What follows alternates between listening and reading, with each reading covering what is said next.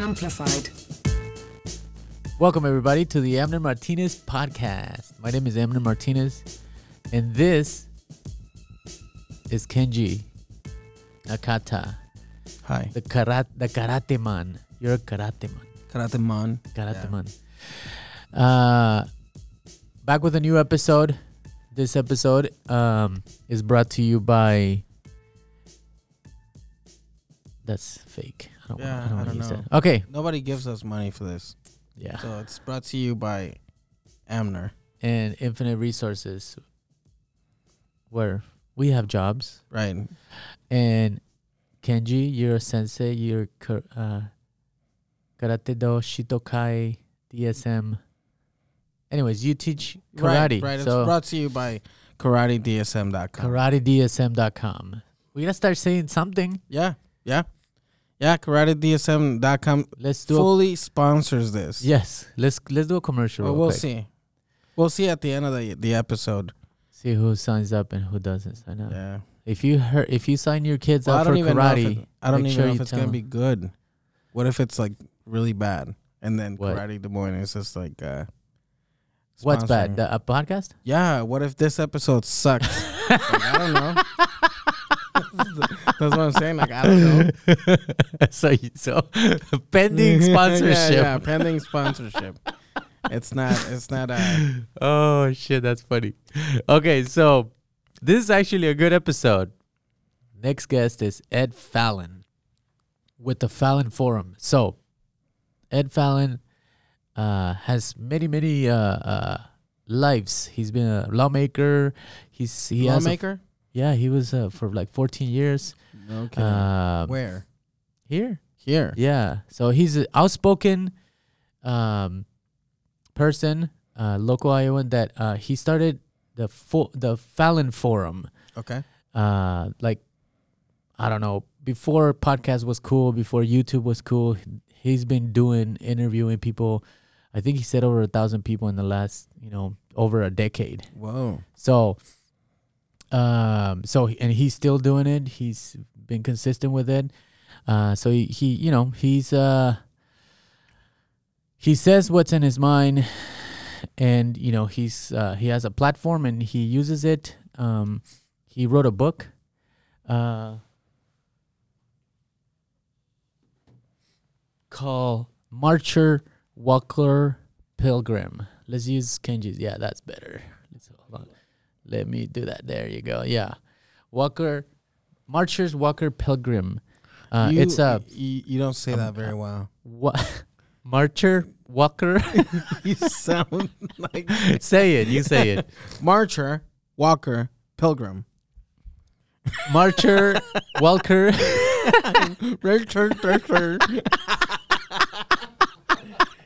like, man. Marcher Walker Pilgrim. Okay, there you go. That's better. A memoir from the Great March for Climate Action. oh, by okay. Ed Fallon. Okay. Yeah, he walked nine months with like 50 okay. plus people. Okay, He wow. walked um he walked across the country and across the country. Yes. From where to where? from the west coast to here, the east coast. There's some map in this book, which I, I bought the book by the way. Um yeah, look, from California to what is that? New York? Uh, yeah, it's one of those. Yeah, like a east, east, east, very east. It's Washington, Yeah. D.C. I think. So here, let's use the the camera that we use to show people. So And for people that are just listening, they can buy this book. he's just showing uh, a book on a camera. So Yes. just imagine it's like from coast to coast. Yeah, coast to coast. Yes, oh, that's right, because we have people that listen. So, uh, and he walked here too. So, anyways, So he walked here. he walked here. he did. He is. It's. It's. He's a. He's a. it's not funny. he's a guy- We're he- laughing. he's a Like, guy yeah. that's up for like you know he's climate change is the issue Mhm. that he gets behind and Oh, okay. um you know you gotta respect that Yeah, when he yeah, I respect walked, I was like man that's dope so I mean, I, uh, I'd love to, you know, be behind, uh, you know, all these causes, but I'm not willing to walk. yeah yeah yeah? Uh, You- so what yeah, are you I what are respect you that. for kenji I don't know. I'm, I'm for. Uh, I don't know. freedom of speech Not really. I don't like freedom of speech. Okay. People say shit that I don't want to hear. so I'm not for it. You're Yeah. okay. I'm for people just like keeping to themselves Mhm. and like So, Ed Fallon has a forum, the Fulham, the Fallon Forum, and I wanted to talk to him about politics. So he's a politic kind of person. So politicking, okay. we were politicking, but mostly I was wanting to get his point of view on a lot of things like uh, world issues, federal issues, state, city. Like we even talked about city council and school boards, stuff like that. So, and sometimes you know he says things that other people are not gonna agree with, but he says it. So it is what it is. So um, this is uh, I don't know what number episode this is, but this is Ed Fallon with the Fallon Forum. And go check out the book. I'm sure you can find it. Um, we'll put the links and stuff. Yeah, we'll put links. Um, so here you go, Ed Fallon at the Amner Martinez podcast. So um, you interviewed me on the Ed Fallon forum Down for him, yeah. Uh, in 2013. Did you know that, Chris? Did I tell you about that? I forget So- what we. I mean, I've had thousands of guests. I right. can't remember what we talked about. Yeah. So, so you you started this whole this part of our conversation? Yeah, yeah, yeah, yeah, Okay, all yeah. You can do whatever. We can cuss. It's all open forum. I mean, um, but I went to jail for immigration, Mm. and then that's when um Steve King was saying all those derogatory. Let me see your- Uh, let me see your calves. Are those? I right, right, right, right, Good. right. Yes, They're smaller than candles. yes, that's around that time. So we talked about immigration and Yeah. stuff like that. So, but you've been doing it for nine years, the Ed Fallon Forum. Thirteen. 13 years. Okay, tell me a little bit of the history because you started doing this before podcast was cool. Oh yeah, before, before. Yeah, no, it was. Um, I, I had been a I'd been a frequent guest on Jan Mickelson's show. Mm-hmm. Uh, formerly the, the the former fairly right wing talk show host on on uh, WHO, been since been replaced by uh, Jeff Angelo. Uh huh. And um, I was on there often enough because I was the only Democrat that would come on his show. Okay. And uh, once in a while, he'd have me guest host for him, um, something that Steve King would also do. It was one of the few things that Steve King and I had in common is we would occasionally guest host for Jan Mickelson. And there was um, not quite as big of a station. I mean, WHO is the biggest. That's the quote clear channel. Uh huh. Another station called Wow 98.3, uh, owned by uh, Cumulus, Uh-huh. owned by Citadel, Citadel, I believe. And uh, that covered about 33 counties. And they asked me to come and do a program. Uh huh. They said, well, the only catch is it costs you 350 bucks a show. Okay. And so I thought about that, and I went through the prospects of uh, raising, you know, spo- sponsorships, advertising sponsorships, right. and realized I thought I could pull it off, and um, we did. It, it cost so it cost me seventy two grand a year to be on the air. I Really. mean, I'm, I mean, even that is hugely inequitable when you've got people like, you know, the local talk show host making six figures, Mm-hmm. and then the craziest national talk show hosts. I mean, Rush Limbaugh, Glenn Beck, Sean Hannity. What do they earn? I mean, millions, and Millions. millions. Uh-huh. I think I think one of them I saw was making twenty five million Uh-huh. a year. You know, and here I had to pay seventy two grand to be on the air. Yeah, That's not exactly fair, Uh-huh. but I did it because I was able to. I was able to find the revenue to do that. I- Uh-huh. I appreciated the opportunity to have that voice. This is a station, by the way, that had twenty four seven talk radio, twenty one hours of right wing radio, and me and a guy named Chris Bradshaw accounting for no, I guess oh sorry, twenty hours of right wing Uh-huh. radio, and then four hours of progressive or even moderate talk. That's balance right there. Mm-hmm. Yeah. Yeah. That's balance, and I had to pay seventy two grand. yeah.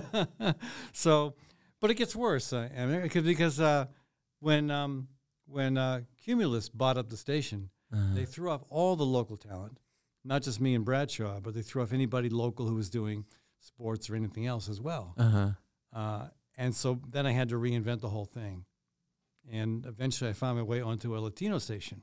Right. Juan Rodriguez, uh, uh, his station, La Reina. yeah, La Reina y La Ley. He has the, both La Reina y La Ley. Uh-huh. And in that case, I was the only hour of English Uh-huh. the entire week. So uh, it, it was quite a shift. yeah. Instead of being one of the few hours of not conservative talk, I was suddenly one of the only hour of English. But um, that was a great ride. I really and I really respect Juan. Uh, it just made more sense to move the studio to my home, and it was perfect timing because we did that just before the coronavirus hit. Mm-hmm. Right. So we were able to hunker down and keep the show going there. Uh, probably the most challenging thing was to keep the program going while I was walking across the country on on this, the Great March for Climate Action. Let me see this. So you Yeah, wrote. I, I wrote a book about it. Oh. Yeah, and um, Marcher Walker Pilgrim. that's right. Yeah, a memoir from the Great March for Climate Action. and then in there, I talk about how foolish I was for trying to do my program every single day. It doesn't it feel that way a little bit? um, so we're doing a podcast. We we started doing it, um, you know, 2019. You've been doing it f- for a long, long, September long, long time, 2009. right? So why do why do we do this type of stuff? Ed, tell me. Well, the um, the uh, you know the, the media has become a problem because it is so controlled by big corporations. Mm-hmm. Even media that's not you know not not off the wall crazy to the right mm-hmm. is pretty corporate, Right. and that that doesn't mean they don't have important things to say. You know, it doesn't mean that even some of the right wing shows don't have important things to say. Mm-hmm. But what it means is that most of us aren't going to get a chance to say anything Mm-hmm. our our our our, our lone opportunity to land uh, a some something we want to say on the air uh, is to be you know to call into a talk show, Uh-huh. uh, and again, we're unlikely to be allowed onto a talk show like you know Simon Conway's, for example, Uh-huh. but uh, or we can write a letter to the editor. Occasionally, they'll let they'll let us write an op-ed. So we have to find other ways of communicating. Mm-hmm. And I think it's really, really important what you're doing, what other uh, podcasters are doing. It's a challenge. Mm-hmm. Uh, it's thankless. uh, and we're swimming against the tide. But Right. uh, sometimes when the tide's going a certain way, your only option is to swim against it. Right. And so and you talk about this in your book. Uh, what I talk about in my book, relevant to the podcast, is how Mm-hmm. dumb it was for me to try to do it every day. I mean, understand. We're walking an average of 15.6 miles a day. Okay. sometimes as much as 20, 24 miles a day. And every day at at uh, a certain time, and then the time changes because as we're moving through the country, we go through four time zones. Uh-huh. So every day I'm trying to find a location at this specific time to call into my program to Uh-huh. report on what's happening on the Great March for Climate Action. And so that means trying to find service. I'm doing this all through my phone. Right. And sometimes we're in the desert, Mhm. we're in the mountains. There are times when I'm hiding behind a cactus, trying to, you know, protect myself from the sun. Under Yeah. a bridge, sometimes. One, uh, several times I was in a pickup truck. You can believe some of the places I found myself in order to try to hunker down and do this program. Um, that was a, that was not a great idea. I suggest if you want to do a podcast, you do it in the studio. Congratulations, you got that nailed. Don't do it behind a cactus or under a rock.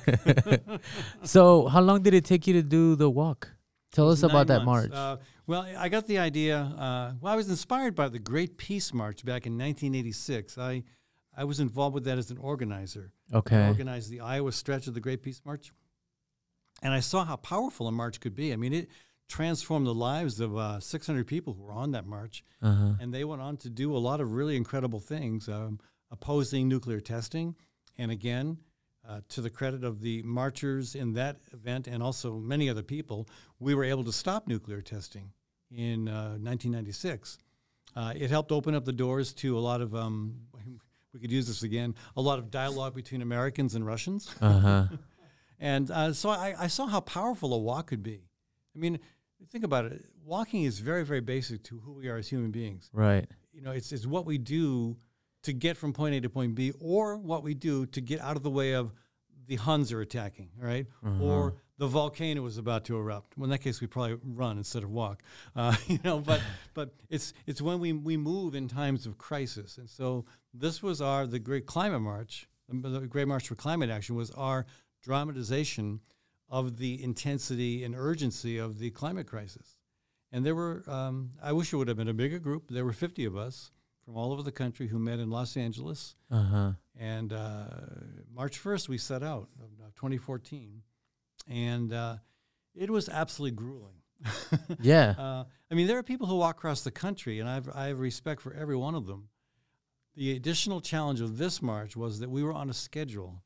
So anytime we got injured or sick, we either had to not walk or walk injured or sick. Right. And there were five of us out of the 50 people who made it every step of the way. I was one of them.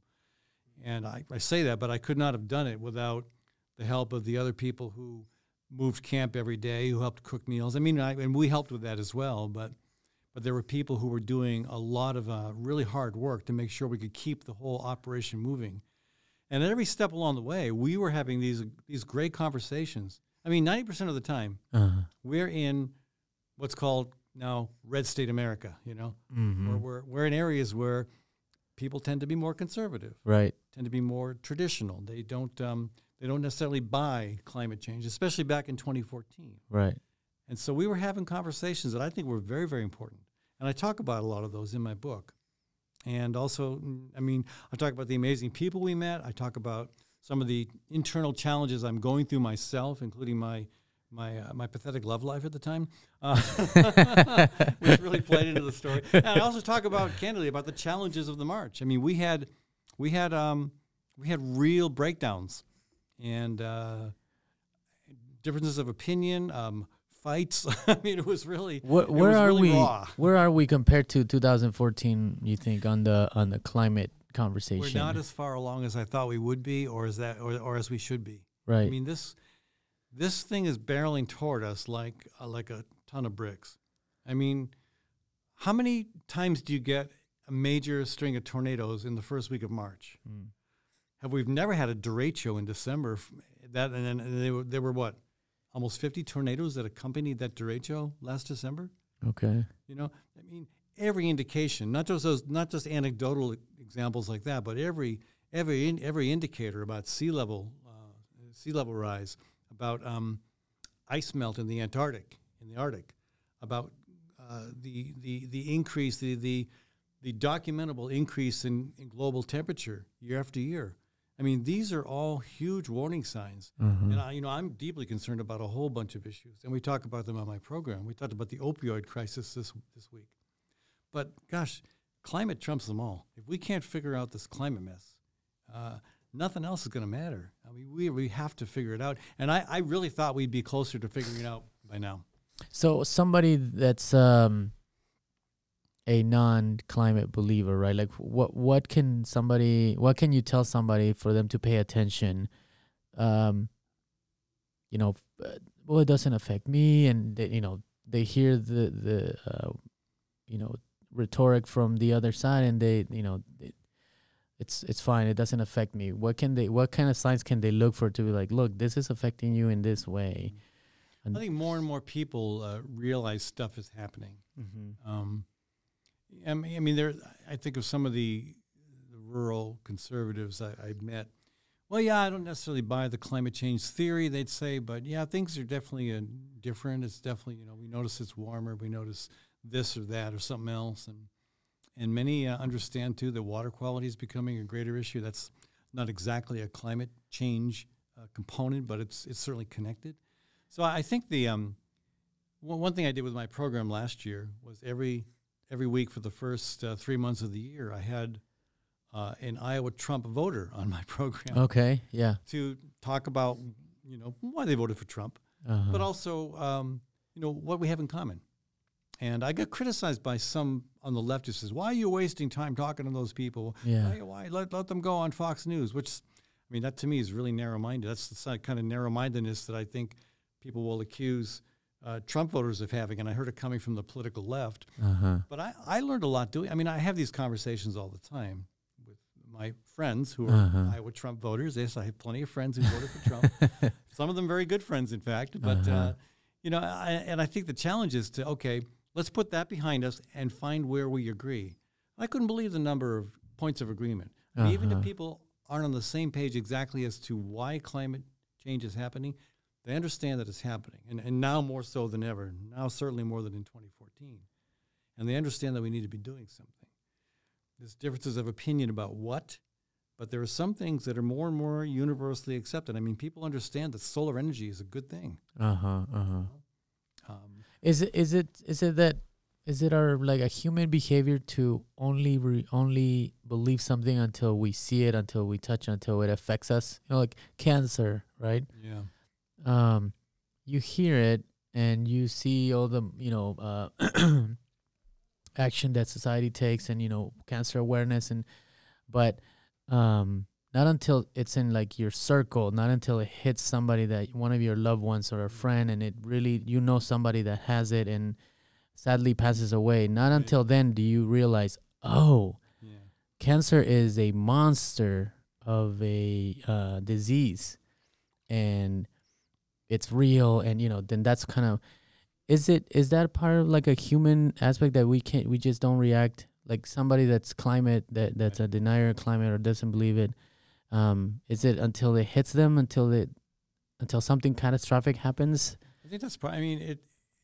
The, the truth is, I think we are a lot closer to a more primal existence than we would like to believe. We're very fancy, right? We have our Mhm. computers. yeah Uh, we fly in planes. you know, we do all these amazing technological things.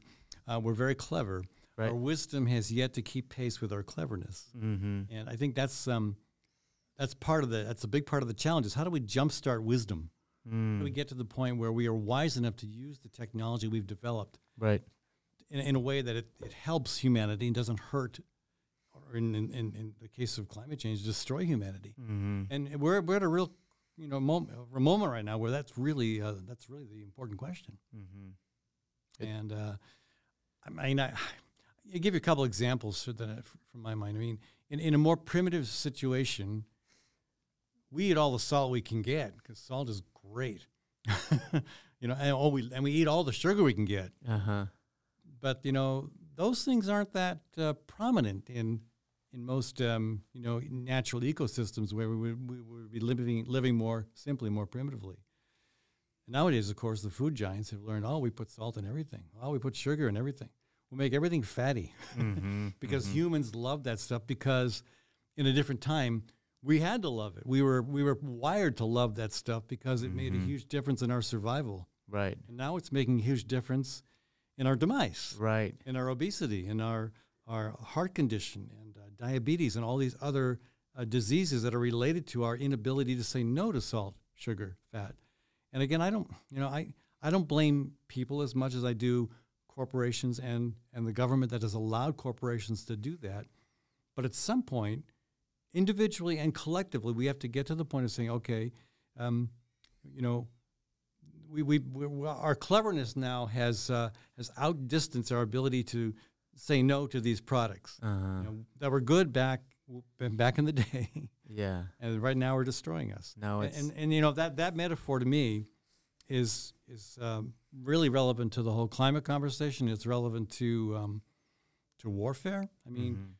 you know, warfare has never been a good thing. right but when it was conducted with sticks and stones and spears and bows and arrows and maybe even you know shotguns and whatnot, muskets, uh, it was a lot less um, lethal in terms of the species species impact. uh-huh When it can be conducted with nuclear weapons, we got a whole other conversation. yeah So I, I think that's not just war anymore no, it's not war anymore. It's it's uh, it's it's uh, it's annihilation right potentially. You know? yeah Uh, So you know, for me, um, climate is my primary concern because it is happening. uh-huh It is. A, it is. A, it is a. It is a.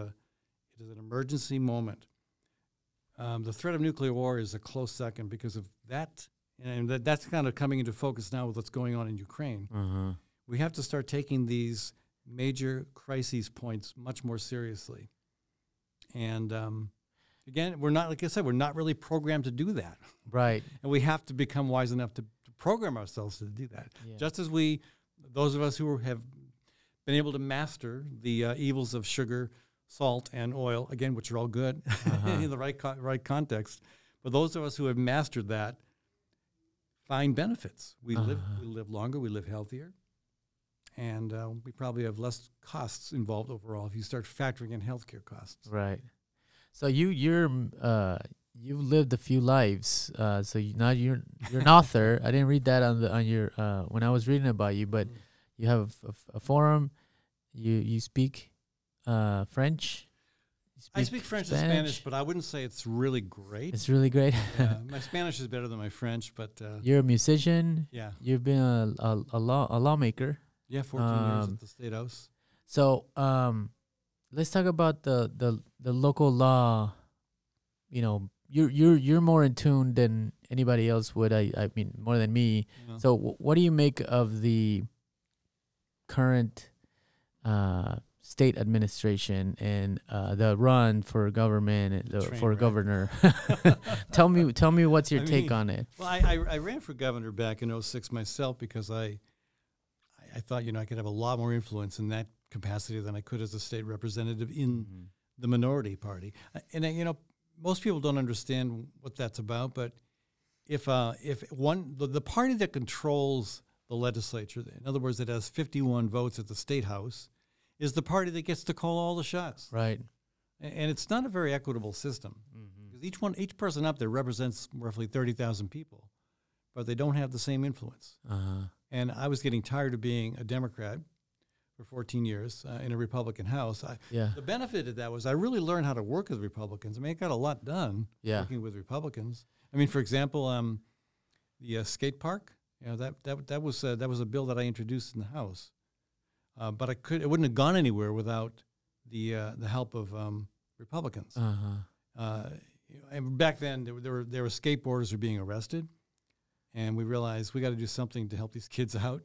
Yeah. So we we we changed the law to this sounds counter counterintuitive, but we we declared skateboarding to be a hazardous activity, and what that did was it freed cities from the liability Okay. risk. I see. Skateboarder hurts themselves. Okay, now they're on their own. Right. Their parents can take care of it. Yeah. Yeah. The city isn't stuck with a lawsuit. Yes. And so once that passed, and and interestingly, to pass that, I had to fight Democrats. oh wow. well, okay. the trial lawyers were against it, but you know, I built these bridges with Republicans, and we were able to get it passed. And I can tell you story after story of that. That was the benefit of being in the minority.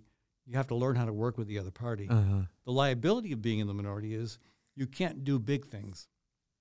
You can tackle smaller issues, which might have significant im- implications. I mean, it's so exciting to see how the skate park situation has panned out here.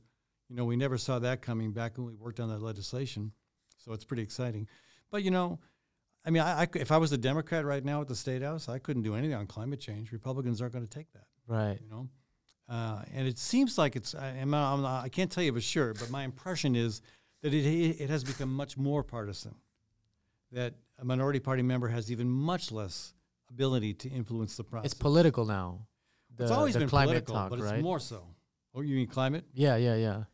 And that's yeah. That, there there were points when those things weren't political. For example, back in the '80s, when Democrats controlled the House and Senate, Governor Branstad was Republican.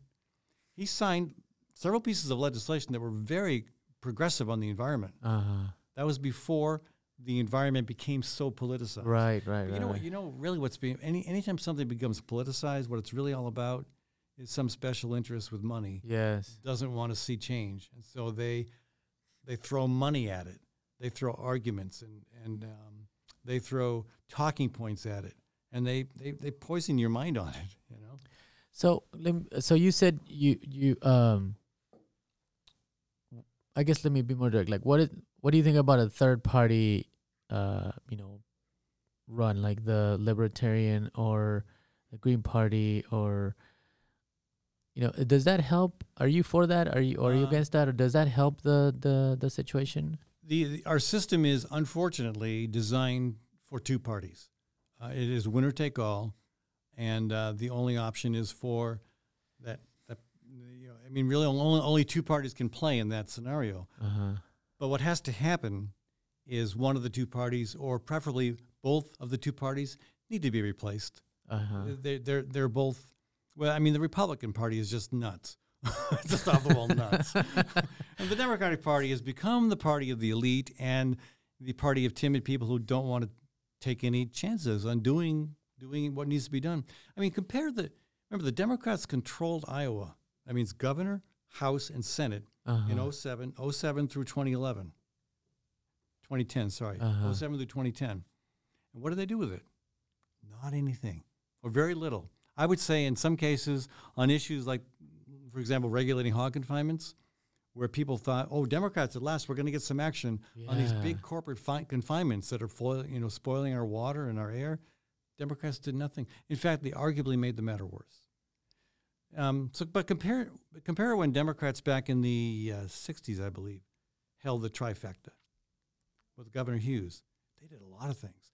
They did prison reform. They get rid of the death penalty. They um, community colleges. What else? Ju- um, im- im- im- improve the way the judges were um, elected or appointed, rather. They did. They did crazy good stuff. Yeah. And so why why has the Democratic Party become so anemic? Well, I think I think the problem is it's become tied to special interest money, and uh, it's become the it's become so focused on the party of the establishment that it's w- unwilling to take risks, unwilling to so challenge. the the so the the you think that the Republican Party does more for their constitu- constituents? Absolutely not. No. Uh, they're just better at pretending they do. Okay. Better marketing. better marketing yeah and again uh, and they've got and they've got this incredibly powerful um, tool called talk radio Uh huh. present company excluded you know we're we're, we're the voices on the outside saying hey wait a minute this ain't this ain't working real well Uh huh. but when you look at the big stations uh, I mean, you look at how there's a really excellent book, and I've had um, I've had the author on my program a couple times, Brian Rosenwald, uh, Talk Radio's America, um, how an industry took over a political party that took over the U.S. Oh, Great book, and it's huh. very instructive, and it just it just talks about how. And and some some of these things that happened were kind of just weird accidental stuff, but a lot of it was just market based. Uh-huh. Um, there were openings, and so these talking heads like Rush Limbaugh filled that void, yeah. created uh, a dialogue with the general public. A lot of it more based on entertainment than really you know, genuine political concerns, and much of it, um, much of it not even true. Yeah. But they were very effective at getting this message out there. And so for 30 plus years now, Americans have had this this drumbeat of rhetoric that is out of touch with the real need. But you know, the, the problem is it gets They became influential. Like very yeah, influential, yeah. hugely influential, more influential than anything else. And you know, so I, I fault the Democrats for being anemic, right. and for selling out. But I, I got to say, the uh, it is the capacity that the right wing has gained through the consolidation of, of perspective within commercial radio that has really uh, changed the direction of this country, and not for the better. And again, to how why did that happen? Well, under, under Ronald Reagan, the fairness doctrine was abolished. In other words, you no longer had to have balance on the airwaves. And then in 1996, the unholy alliance of Newt Gingrich and Bill Clinton managed to pass the Telecommunications Act, which said that a big company like Clear Channel, now iHeartRadio, or Cumulus, could suddenly own multiple stations in one market.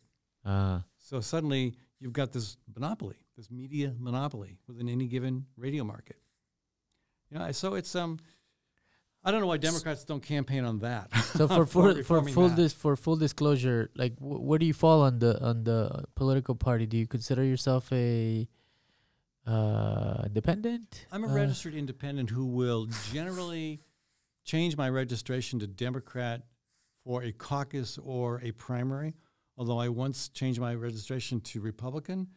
Uh, Obama was uh, running on it for a second term. There was really nothing interesting happening on the Democratic side. Uh-huh. We at least had a candidate on the Republican side who was anti uh, anti interventionary, Romney? anti war. No, not Romney. Um, Paul, Ron Paul. Rand Paul. Who I don't okay, agree with on everything, but he ha- he's good on on battling the drug war. He was he was against eminent domain for pipelines. He was against uh, starting any more wars overseas. So I said, oh, Okay. no, I'm going to go to the Republican caucus and support that guy. Okay, That was one of the most entertaining nights of my life. really? Yeah, I mean everybody there knew I was formerly a Democratic lawmaker.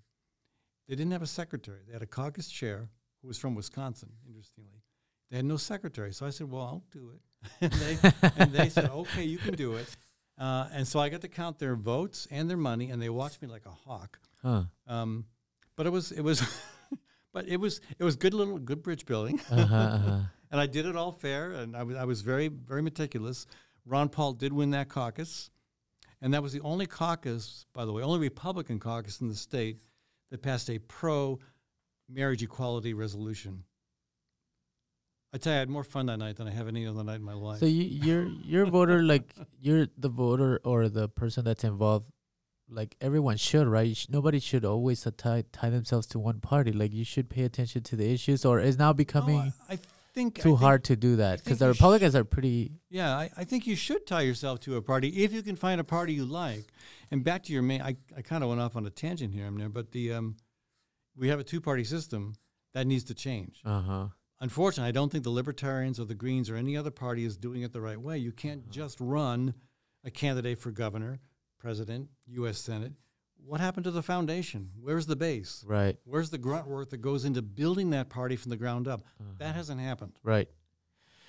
Are you surprised that uh, President Biden only has 35% approval uh, here in Iowa? No.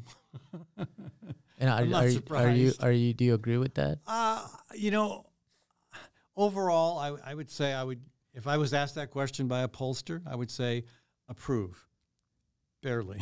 Okay. Okay. I mean, I, I think uh, he's um, he's got a tough deck, a, a tough, a he's been dealt a tough hand, uh, uh, and there are things I wish he would be doing differently. Despite that, but overall, and again, he's doing better than I thought he would.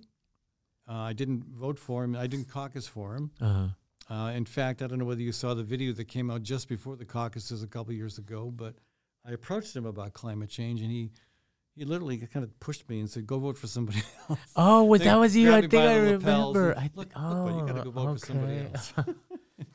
yes. So is he? is he? I think I remember that. Do you Yeah. remember that, Chris? Yeah. th- that video did go. Uh, went viral.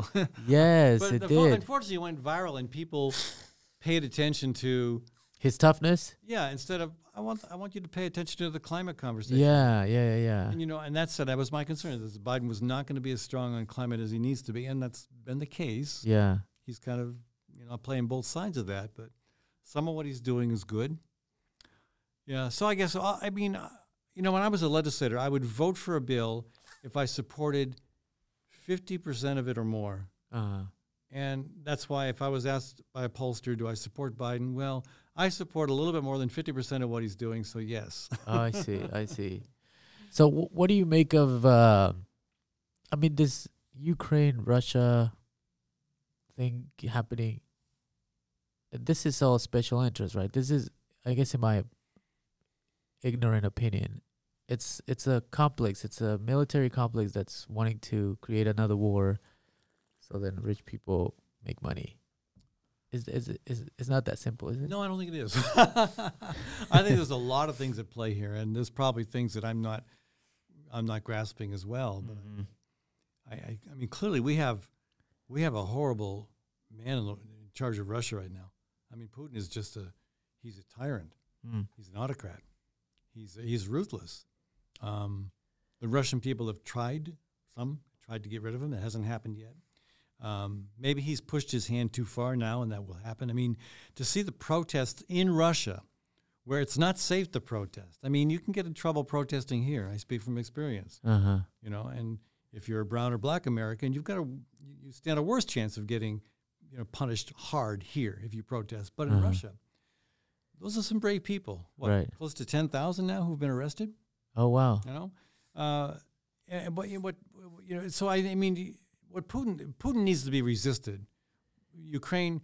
I, I'm not. I'm not a pacifist, but I, you know, I don't like war at all. I can't think of a, a war that I would feel justified in defending uh, since World War II. But gosh, this might come close. You know, I mean, I, I don't. I don't know how else you stand up to Putin right now in Russia.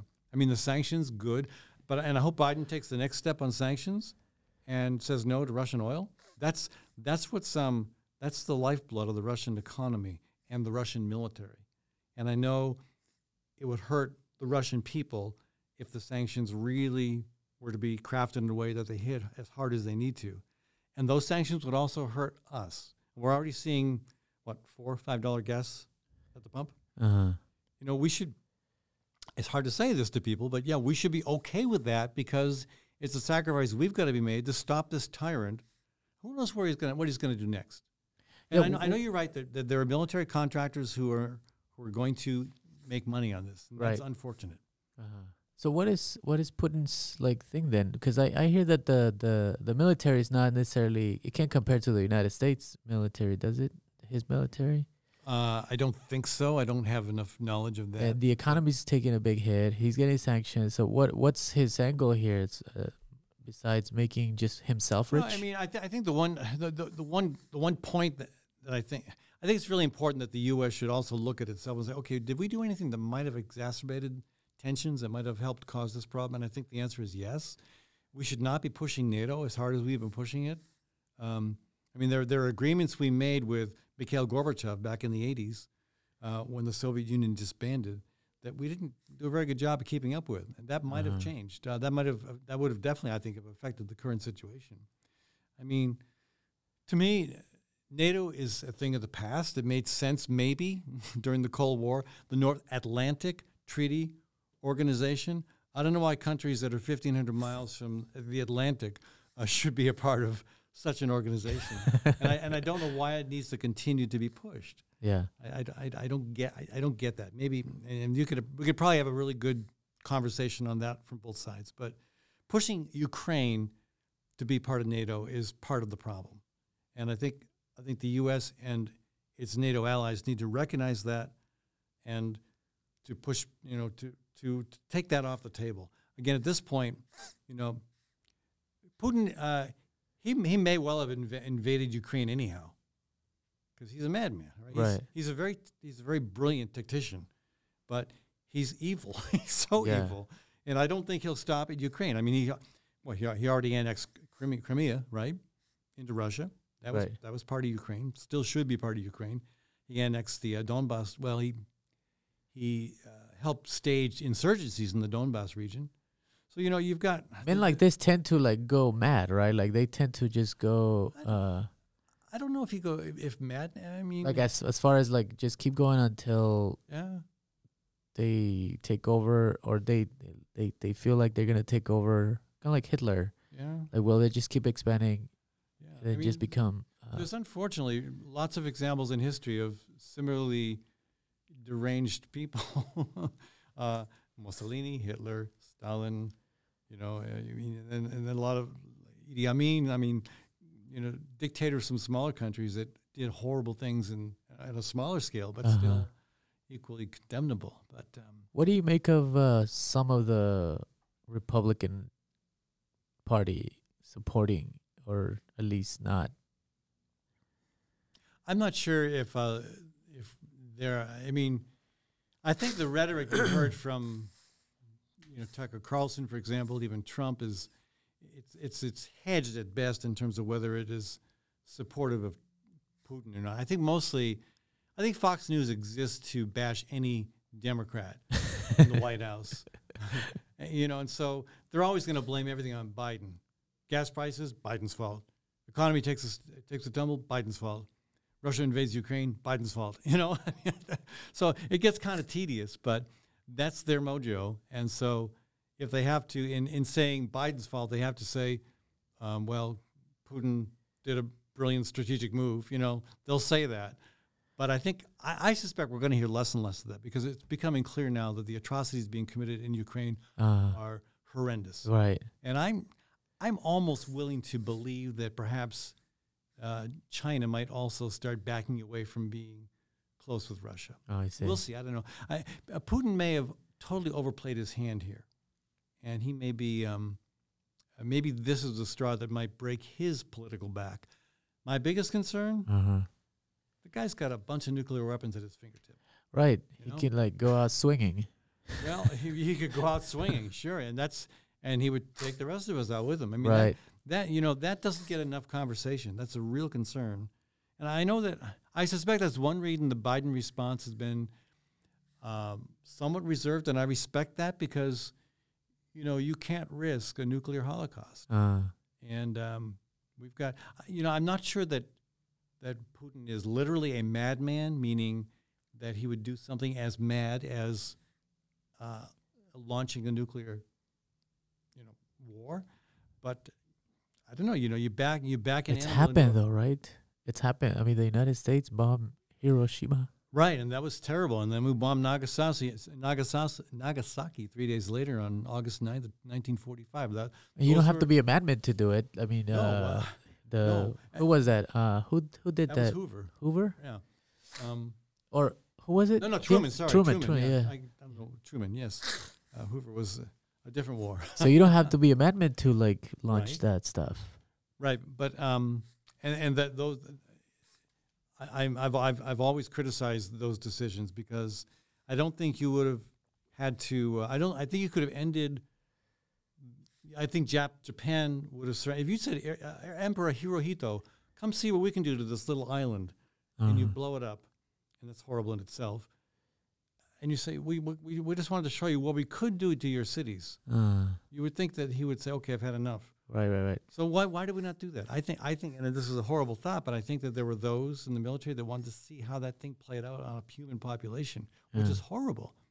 But I think that's true. And yes, there is an element of madness to that. But the ultimate madness would be to destroy the entire planet Right, because you're not getting your way. right. what do you make? Uh, or what chances do you give Deidre DeJear against Kim On a Reynolds? scale of one to 10, zero. Okay. Sorry, a I'm just gonna play. I, I'm really candid. No, no, no. Yeah, I mean, I think she has absolutely no chance against uh, Reynolds. so the polls are not. Sorry. You don't think there's a? Uh, I think she was only by uh trailing by eight percent uh till now. Why? Why such? What's why so so low? Well, I mean, look at the look at the political lay of the land in Iowa right now. Um, y- you know, unfortunately, no matter you know how how people might feel about Deidre DeJear or anyone else on issues, the Democratic uh, tag is not a good one right now. Uh huh. Uh, people have, I mean, just look at the lay of the land. I, I, I mean, I've been I've been in Iowa since 1984. It's never been like this. It's always been much more politically balanced. I wouldn't be surprised to see Tom Miller and Mike Fitzgerald get beat. The only Democrat that I think I feel really secure about is Rob Sand, because he's a different kind of Democrat. He's he's he's not the he, he, comes off very different than most Uh-huh. Democrats, and that's to his credit and to his favor. Now, I would say that there are congressional districts that are close enough. I mean, Des Moines, Southeast Iowa, Northeast Iowa, they're all close enough, and you've got strong candidates in each of them. The Democrats might win. They might hang on to Axne's seat. They might win one of the other two seats. I mean, again, uh, Miller Meeks only won that that uh, that Southeast Iowa district by six votes. So so Deidre close. couldn't couldn't do it just with like Central Iowa. She needs the rural. Who, a- actually, Uh, no, uh, Deidre to. Oh yeah, to- f- yeah. And in Deidre DeJear's case, I just don't see. I mean, again, the problem is when, when I was a legislator, there were uh, Democrats represented the, the the the working class towns like Burlington. Uh-huh. I think actually Burlington is still represented by a Democrat who's been there forever. Uh, but Fort Dodge, um, Council Bluffs, Sioux City, uh, uh, Clinton, you know, all these places, Dubuque, uh, Dubuque still is Democratic, but you, you know, all these places had Democratic legislators. There were lots of rural areas that had Democratic legislators. I mean, counties all across the state where you had Democrats. You don't have that anymore. Democrats have lost both the rural vote and the blue collar working class towns. What do you think they need to do? What do you think the Democrats need to do to get back to, you know, having Distance yourself from the political elite, the, the, the economic elite. Uh, distance yourself from the, the woke left that want to talk more about canceling people they don't like than working with them. okay? I'm, I'm, I'm, you know, and, and that to me is not. I'm, I'm not saying that we craft a quote moderate. I think the terms liberal, conservative, and moderate are just all out of whack. I think what we need to be talking about is um, is economic populism. Uh, how do we begin to fight for an agenda that is going to positively impact the lives of most people, rural and urban, and that involves involves questions about wages and job conditions and security. It involves healthcare. It also involves the environment. It involves being willing to lay out an agenda that might be might be opposed to what the special interests want. I mean, take this pipe, these CO two pipelines, these carbon pipelines. I mean, there's, you know, this should be a no brainer for Democrats. You got you got you got the most powerful Republicans Republicans in the state who want to build these pipelines, Uh-huh. and you've got landowners and farmers in Republican counties dead set against it. I mean, there are some that are signed that are, that, are- that are okay with it, but you know, if you look at Summit, Summit wants to build 703 miles of pipe across Iowa. If you look at all the land they're targeting, less than 2% of the landowners they need have signed on. That says volumes. and what are Democrats doing? Nothing. The Democratic leader in the House comes out saying, well, I don't know, I can see both sides. It kind of depends. That is so unhelpful. I mean, this is a chance. One, I, I'll say one reason I think Bernie Sanders did really well in the primary against uh, Hillary Clinton. Yeah. He came out strong against the Dakota Access Pipeline, not just on climate, not just on issues of its threat to water, but also on the on the use of eminent domain. That's one place where Bernie Sanders and Ron Paul agreed eminent domain should not be used by a private company. Democrats have a huge opportunity now on this CO2 pipeline issue. They're they're they're ignoring it. Ber- totally ignoring it. Bernie won the caucus here, right? Uh, this no, past. he, uh, he basically tied both times. Uh, although you could have some conversations about whether so Bernie's approach is not recommendable for like Deidre or any other Democrat. Well, is he too is. leftist? Uh, I, I think there's some elements, and I, and I was my my my primary candidate, my, my main candidate in the caucuses was Tom Steyer because he had the strongest platform on climate change. You know, I think um, I think Sanders could. Well, I, Sanders is going to be who he's going to be, and he's a great guy and, and and a great spokesperson for some important issues. Uh-huh. But I think um, a candidate, you know, for higher for for statewide office or even a candidate for the legislature here, should be focused on economic populism and those related issues I talked about, and that's a big part of what Sanders or Elizabeth Warren, for that matter, focused on. Uh-huh. And um, I, I think if you do that, you know, you don't have to talk about free college for everybody. You don't have to talk about, you know, um, too big of a shift in the tax burden. Although I think obviously some shift is needed. You know, the rich should definitely be paying more. uh, but um, you know, you can focus on those elements of the of the populist campaigns that Warren and Sanders and some others ran. I think that would be a winning conversation. But again, part of the problem is the Democratic brand is tarnished pretty badly. And you call it uh, anemic. Hmm? You you call it anemic. Anemic, like yes. anemic. Like it, it, it- they're not choosing a side. They're too like here and there. Is that what you mean? Or uh, instead of just going Yeah. full front through some some issues. Yeah, well, I mean, again, look at the back to the pipeline, the CO two pipelines. Uh, you've got um, here's one one place I disagree with uh, President Biden on. He wants to increase the uh, tax credit that is making those pipelines possible. But the companies who want these pipelines, Valero, really, they care about climate change. Bruce Rastetter, the who um, Politico once called the the political kingmaker in Iowa, and there's some truth to that. Branstad is is on the staff of Summit. You know, I mean, you know, these these people don't care about climate change. Oh, and then what else? BlackRock. BlackRock is helping to fund the Navigator pipeline. Come on, I mean, how, how we have to, these, these companies aren't doing this because they care about the environment. You know? Uh huh. They're doing it because they see an opportunity. They're going to latch onto this carbon sequestration um, cash cow uh, and actually probably make the climate problem worse because all indications are they're going to use that CO2 to do enhanced oil recovery in both North Dakota and Illinois. How cynical is that? But you know, Democrats instead of calling that out, they're they're they're buying the line that this is about, you know, advancing our cause on climate change. And also, the other problem for the Democrats is they don't want to offend the building trades because there are there are unions or a couple of unions that benefit from the temporary jobs, huh.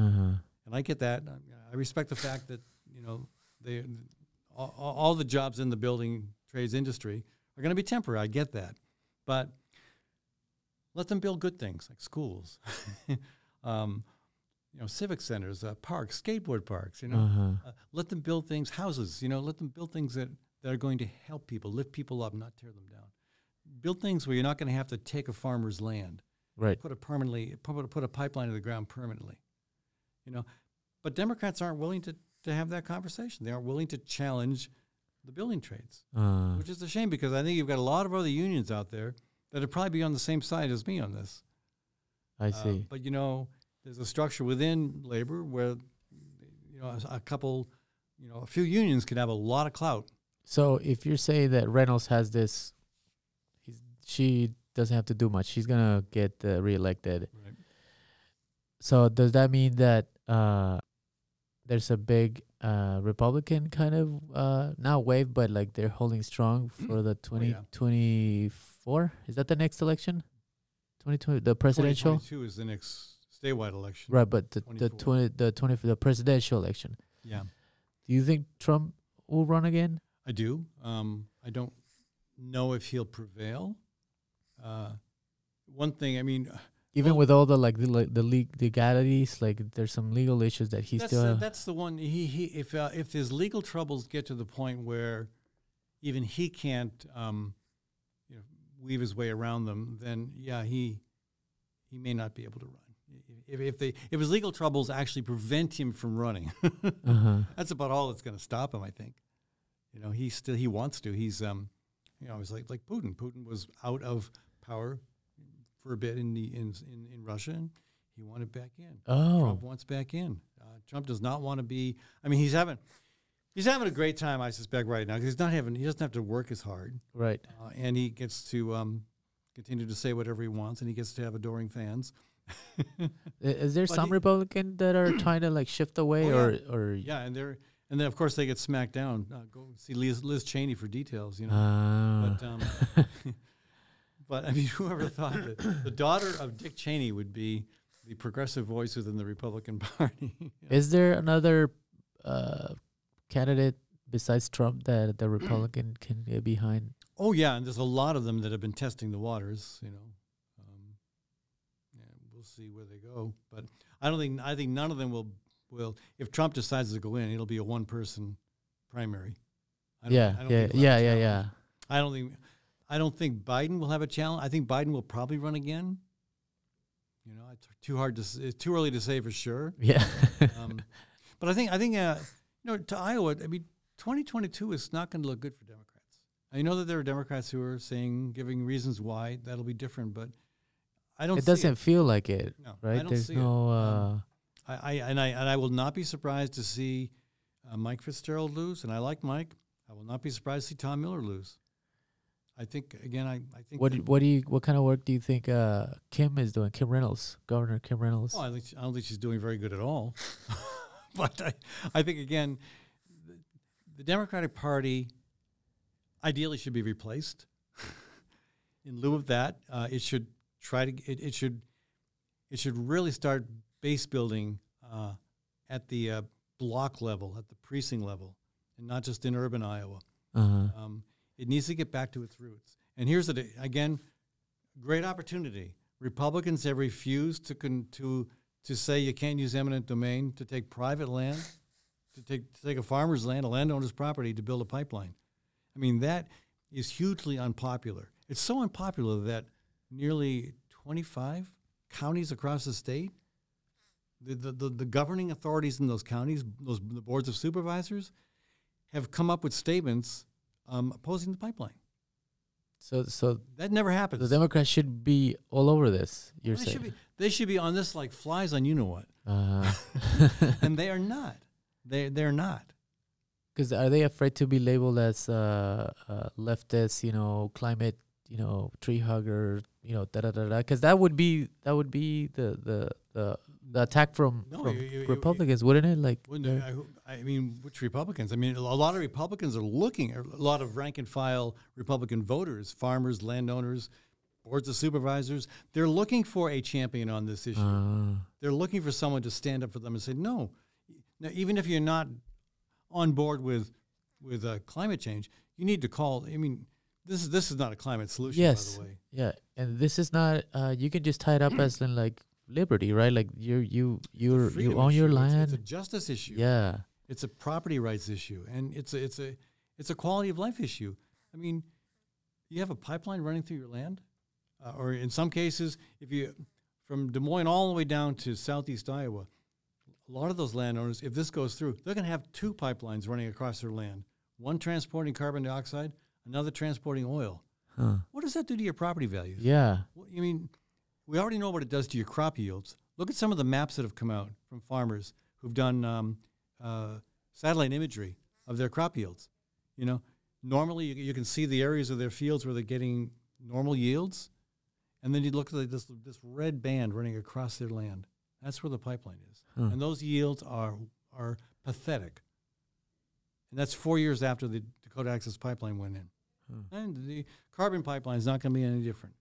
Again, it heats the soil, but it also it's really hard. You you, you can't separate. They, they talk about we're going to separate the topsoil from the subsoil. You can't do that. that's not. That's much easier said than done.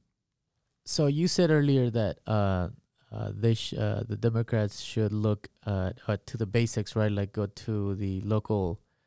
Uh, maybe I'm wrong. Maybe I heard you wrong, but like go to the local elections, the basic stuff. Is that what you said? Uh, is, Yeah, and, and, and the Democrats should stop. Um, I mean, they should never have been hammering on COVID the way they were. I mean, that, that- that's a legitimate conversation, but there's no way that COVID should have been become a partisan issue.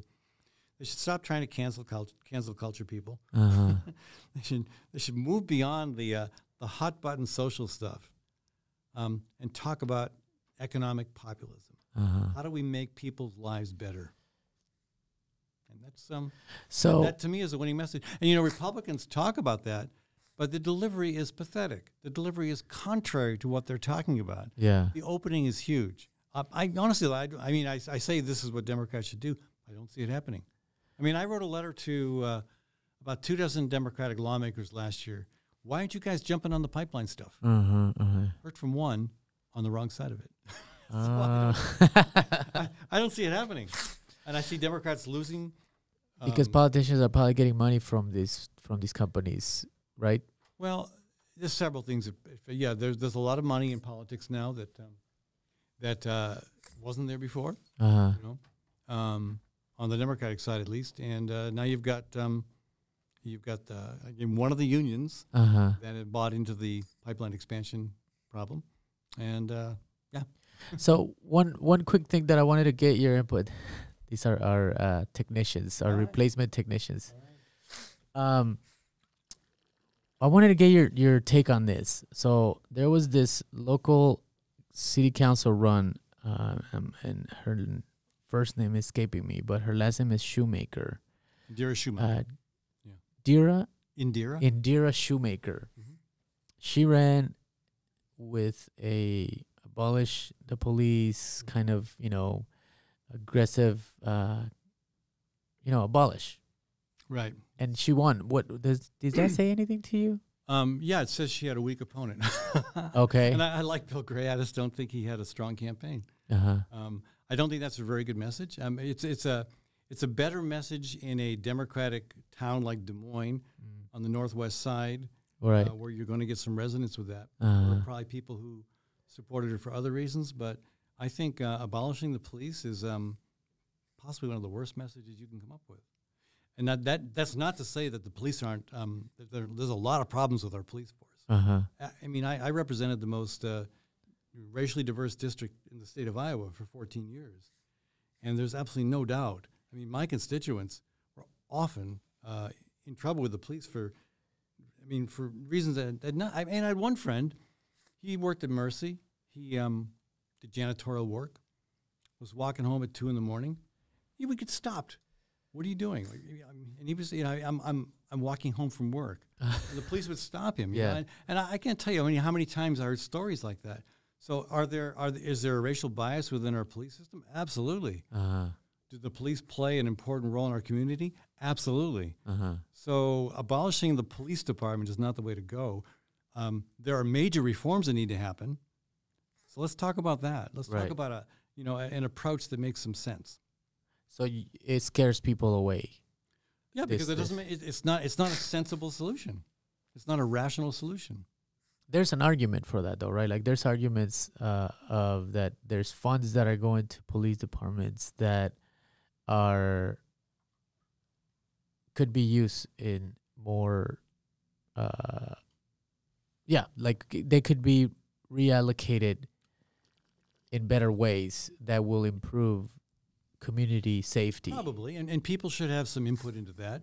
City councils, as our elected representatives, should have some input into that for sure. Um, but the message, your pro- your pro- the problem your problem is with the message, not with the actual. Oh, well, with the me- the message, but also with the outcome. Okay, what does that you know? What, what does that lead to? How how do when I have a neighbor who um uh when I have this it's actually happened. When I have um a guy on meth barge through my be- my back door at seven in the morning and run around the inside of my house telling me that people are trying to kill him and he's pointing under my table to where the people are hiding who are trying to kill him. Uh, you who know, are you gonna call? who am I going to call? yeah. I'm not going to call Ghostbusters. Um, I'm going to call the police. Yeah. And, and and we did, and they were really really helpful. And you know what? That guy got treatment. A year later, I ran in, ran into him. He was in tears because he felt so bad about what happened. Oh wow. So you know, I mean, the police. There is a reimagining though, right? Like the, I think I think some of the uh so I've spoken with some some you know uh what do you call them um organizers and um and uh, of of to be more clear from the Black Lives Matter or Black Black Liberation Movement Mhm. where which I uh, support. where they say you know we've been we've been uh basically it's like a reimagining of, of, of public safety Mhm. um but i was just curious about what was your take because i didn't give her because i saw her platform i guess and and i didn't think she was gonna win but Mm. she did so i guess i was surprised but you know you make a good point maybe the opponent was Yeah, weak I, I wasn't surprised. You know, I mean, and I like I you know I like Bill Bill Gray a lot, but um, I, I think he didn't have the strongest campaign. uh-huh, uh-huh. I mean, you look, you know, Josh was also on the uh, ballot, Josh Mandelbaum and Connie Boesen, and they did well. And they had, they had arguably uh, opponents that were just as strong. Um, but I, I think they had they worked harder, Yeah. a better message, and uh, and uh, you know it worked. But I, I think um, you know, back to our new city councilwoman, I think um, saying that we need to vote out all these M MFers Uh-huh. not helpful. Uh-huh. I, when I got elected, I had a bit of a chip on my shoulder too, but not that bad. you yeah know? yeah I tried to work with people. Yeah. You, got to work with people. yeah And it's actually a lot easier on a city council because there's only seven of you. I uh-huh. had to work with 150 people, you know? So you should have her on your show uh, I've invited her. She's declined. Uh, I'll, I'll, uh, I was going to talk to her for her, but you know, we, we couldn't make, uh, we couldn't make it work. And she obviously had a, you know, she won. So, um, I'm happy for her to, because the fact that, you know, when you're an underdog, you don't think you're going to win and you win. I mean, that's got to feel pretty good. So I hope that, I'm sure she's gaining experience and she's knowing how to navigate stuff. I hope so because uh, you, you don't you don't you don't um, you don't deliver anything for your constituents if you call your colleagues MFers. Yeah. that's, that's not gonna, that's not very helpful. I see. So you think she just needs to kind of, uh, Well, and Old- I've also heard that old. she doesn't. I mean, she hasn't responded to calls that me and my wife have made to her to talk, and I've heard that from other people as well. It's not a good start. yeah, yeah, yeah. Not a good start. So I mean, and again, I will say this: I think the city council's response Uh-huh. hasn't been that helpful either. Yeah, yeah, yeah. Uh, I- think that just came out. It came out looking like it was targeted to silencing her, and that's that was that was a bad message. Yeah. So i I think the city council has a lot of work to do, especially those um, councilmen that have been or council and councilwomen that have been there, you know, reelected over and over and over again. I think uh, uh, you know, shutting out people and and, and not Yeah. permitting them, like Yeah. I think that upset a lot of people, and I- she's I probably. You, you need to give people a chance to speak. Right, sure. right, right. She's got. She, I think she's seen it as like I'm in here, so let's make some noise while I'm here. Yeah, make some noise. Do that. I mean, I, I, you know, when I got elected, I made a lot of noise too. Yeah. Um, sometimes it was poorly calculated noise. um, but you know, I did over time learn two things. One, you got to work with other people, and two, you got to focus. You can't take on everything, and when you can't take on everything, then you've got to you've got to defer to someone else. Like for example, I, you know, there were, uh, I didn't. I, there was a couple times where I put a focus on education, but I had I focused on a lot of on other things. uh-huh. Where people would come to me, hey, what do you think about this bill? I know you work on this a lot. What do you think? Uh-huh. And so, you know, if you if you had the expertise on a certain issue, you get you know, you, you can get 20, 30, 40 other people to vote with you on it. Right, right, right. You know, and I would and I would do that too on certain other things. Say, okay, what do you think about this bill, so and so? And they tell me, and I I take their word for it. Yeah. You have to that that requires time and effort to build relationships. It requires trust. You can't just um, you can't become an expert on everything, and so you don't start that process by by, by name, calling all your colleagues names. what is a misconception of Ed Fallon? Like for people that have been listening to your You'll to program and uh, people like from the outside that see you, you know, uh, talk about the, the issues and, and have guests over. Um, You have to ask. You have to ask, uh, ask others what their misconceptions. are. In some cases, do do people think you criticisms. do people think that you're uh, uh, more left? Do people think that you're like down the middle? Depends or- who you ask. It depends on who you who you ask, huh?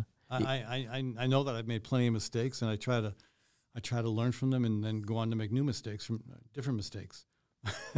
Mix it up. Yes. Don't, don't just don't just keep making the same mistake. You know. Mix it up a Yeah, little yeah, bit. yeah. Okay, one last question. What would you say to? I mean, you you're you're a very educated voter. You would say. I would I would say that. I mean, you look at the issue. You you have the history. You know the the people, and you know. So, what would you say to Iowa voters? To for them to make informed decision. I mean, what what's an advice for somebody that you know, because a big majority don't pay attention, right? Like a big majority just go and vote because they heard that you know there was riots in the streets and oh I'm you know and they they they they feed off of this fear mongering from Fox News and MSNBC. I'm sure they're not doing anybody a favor for you know. So what what do you say? What, what can we do to tell voters to well, the like get more to do is informed? to get a copy of my book and read that. Right? Yes. Uh, no, and uh, uh, and listen to my my talk show. Yes, Uh, the no, Ed Fallon Forum. No, but seriously, uh, I think it's we all have an obligation in a participatory democracy to to learn, to understand what's going on, and we, we also have a responsibility to respect other opinions. Yes. We may not all agree on everything. I mean, Kathy and I, my, my wife and I, we don't agree on everything. Uh huh. When we don't, I like to joke, you know, okay, so we don't agree all the time, Kathy. You can't be right all the time. Yeah. You know, I, I'm joking because I'm, you know, I, sometimes you just got differences of opinion yeah. and that's okay. But you have to take the time and effort to understand uh, where candidates stand on what's important to you. Yeah. You know, and and again, like you know, if if if the environment is important to you, then learn learn where the candidates for the Iowa House say stand on the environmental concerns you care about. Uh huh. Maybe you've got a friend or a neighbor, you know, who cares deeply about some other issue, and they can advise you on where that candidate stands on, say, education. Uh huh. You know, just like, just as I described how it works at the state house, that can that's how it can work in a community as well. You don't have to be an expert on everything, Yeah. but learn. You know, go with your passion. What what are you really passionate about? yeah. Chances are, if you're a small business owner, you're passionate about you know business Taxes. taxes. yeah. If you're a teacher, you're probably passionate about education. So, you know, you can you know you can't be an expert on everything, but but take the time to learn about where candidates stand on what's really important to you, Uh-huh. and then be sure you talk to your friends who are also engaged Uh huh. about where those candidates stand on issues important to them. Yeah. Not just don't. I guess a lot of people based on their fears, don't they? Based on ba- Sometimes fear is very legitimate. I mean, it's okay to be afraid if there's something really genuinely fearful out there. right. So, uh, yeah, but, But you, you- you don't- you- operate on fear. You wouldn't advise just to vote on based on your fears, No. Right. Because that's that's when people capitalize on. They capitalize if they they, they fear they're f- they're pitching fear and they're throwing what do you call it red meat. Yeah. Then you can fall for I that mean, too. you know, for example, there's a competitive house primary where I live, and one reason I like uh, Austin Baeth is I well, I know him, um, but I also I, I like where he stands on a bunch of issues that are important to me. But I also like that he's, I think he's going to be very good about reaching across the aisle Uh, and working with people of the other party, um, people who are from different backgrounds. I think that's really really important. You know, you may have something different that's important to you. You know, and, and, and think about that and assess where candidates how candidates stand relevant to what you know what matters to you. yeah. one more question. Not one more, but I got another one. Like, who, whi- which guest? So you've done this a lot. So which is a guest that you that, that stands out that you're like, man, I had this guest and I, it was just. guest in 2013 who talked about immigration. It was just awesome. That'd be me. I've had a lot of interesting guests. Uh, Tulsi Gabbard was on my program. Uh, Tom Steyer. Okay. you know, I've had, I had several presidential candidates on my show. Okay. Um, I've had uh, Robert Reich, the uh, writer and the, the uh, author and former uh, director of the.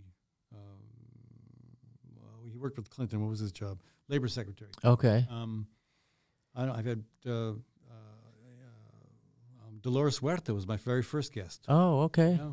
Um, I, I, I've had thousands of guests. Yes, you So have. I- yeah, yeah, yeah. I'm rattling off a few, but um, Yeah. But uh, and then you know some of my best guests are just you know local people who have a you have really like I had a guest on last week, a woman named Jessica Wiskus, who is a landowner in eastern Iowa, Uh huh. and when she was told that the Navigator pipeline wants to come through her farm, she started doing some research Uh huh. and uh, great research. Um, really, really dug into it Uh huh. in a way that really revealed some of the underlying reasons why these pipelines are being proposed. Oh wow. So you know, I mean, yeah, I, I've had guests who have quote big names, but I've had guests who are just uh, you know real people dealing with problems, you know, that are confronting them directly in ways that are I think inspiring. Crucial too. Yeah, you're right. Yeah. So she's she's taking it up on herself to get, educate herself. Uh, Uh, I've had I've had uh, I've had quite a few um, Latino guests on my program too, and uh, and again, well, Dolores Huerta was my very first guest, Oh wow. very first guest back in September of 09. Awesome, awesome. Well, we'll finish off with that. We're gonna keep on. Uh, so you can sign up to the Ed Fallon uh, newsletter. It's called the uh, Fallon Forum, and yeah, you can sign up by going to my website, fallonforum.com. Uh huh. And uh, yeah, if you if you want to be inspired about climate change and also read about um, the challenges of a of a, a cross country march, um, it's a good read. And all the proceeds go to Climate March and Awesome. climate work. Thank you very much, Ed. I really appreciate it. Uh, you're very quick to respond, and you know made it really easy for us to have you here. So I really, really appreciate it. I've been uh, from far away, keep keeping up with you. So I'm gonna um, sign back up to the news, the newsletter, and and uh, because you know I'm glad that we got this conversation because uh, I got to ask you a lot of questions, and you seem to be a very informed person. That you know your opinion is not just based on um, you know what somebody tells you you're you're you're getting the information yourself from the source and and i think that that's the way that we should all be uh, and not just speak the opinion of others just and make it sound like it's our opinion so so thank you very much Yeah, again and Thank you. uh, Thank you for we'll uh, we'll see you soon we'll right. see you around all right thank you all right there you have it ed fallon and the Fallon Forum. You can find him on the Fallon Forum. He can you can keep up with him on all of his uh, points of views and um, uh, what do you call it? Uh, yeah, he just His causes. yeah his causes and he interviews people. He interviews really cool people. He interviewed me. Ah. Yeah, okay. yeah, yeah. We talk about it. You, we just heard it, right? So So, we not- just So far, not a very good portfolio. so so he No, interviews huh? interviews douchebags too. he interviews douchebags. what did you say, Chris? Uh, it, it, he's all over. He's on Facebook. Uh, we'll put the links there so people can find it. But Ed Fallon, the Fallon Forum. Um, but yeah, it was it was interesting when he interviewed me. That was one of my first interviews. Um, nice. so yeah, he does interviews douchebags like me. Uh, yeah. So, um, all right. Tell people about it. Share it. I want to thank Ed Fallon for making time for us and coming to uh, and sit with us and and uh, uh, give us his his take on all issues. Also, if you're watching this on YouTube, give us a like and Yeah. subscribe. And it is one of the people that you, you agree or disagree with him, whatever you know. Like, I don't uh, agree or disagree with all of the stuff that he's that he's saying, but I respect that he has firm uh, uh, opinions, you know, and they're his, not somebody else's that you use to make that he uses to make his. You know, which I, Right. I think a lot of us do that sometimes. We we hear stuff in the radio and on the internet and the TV, and then we say it pretending that it's our opinion, but it's really somebody else's that we heard it. you know? Right, right, right, right. So you gotta respect that that that you inform. He's an informed person, and he makes his um, his opinion after he re, you know gets all And that's okay. Yeah, You know, if he's got his own opinion about things, then yeah. you don't have to agree. So if you listen to this and he said something that you don't agree with, feel free to reach out to us and we'll. or you know. can keep it to yourself. you could just like go cry in a corner and No, uh, no. and everybody's fine. no, Uh, just give us love, no hate. Okay. no, no, no. You come and sit down and we can talk about it. Like that's the whole point. You know, I that's the whole point to to come. So like this That's this space is for everyone, not just for you know the ones that we that we agree with. Oh, right, right, right. Yeah, I didn't so- say that. I'm just saying that. Uh, you can keep it to yourself. yeah, I mean, if you're like easily triggered, then just go cry in the corner. All right. Well, thank you, everybody. Thank you, Ed, again. And please pick up the book, um, Marcher Walker Pilgrim. It sounds like the movie uh, Tinker Tailor Spy, It doesn't at all. But but it's the th- th- th- th- th- like th- th- Marcher Walker Pilgrim. yeah, I suppose you're. Uh, Good, cool, cool tone. All right. Thank you, everybody. We'll see you next time. Peace.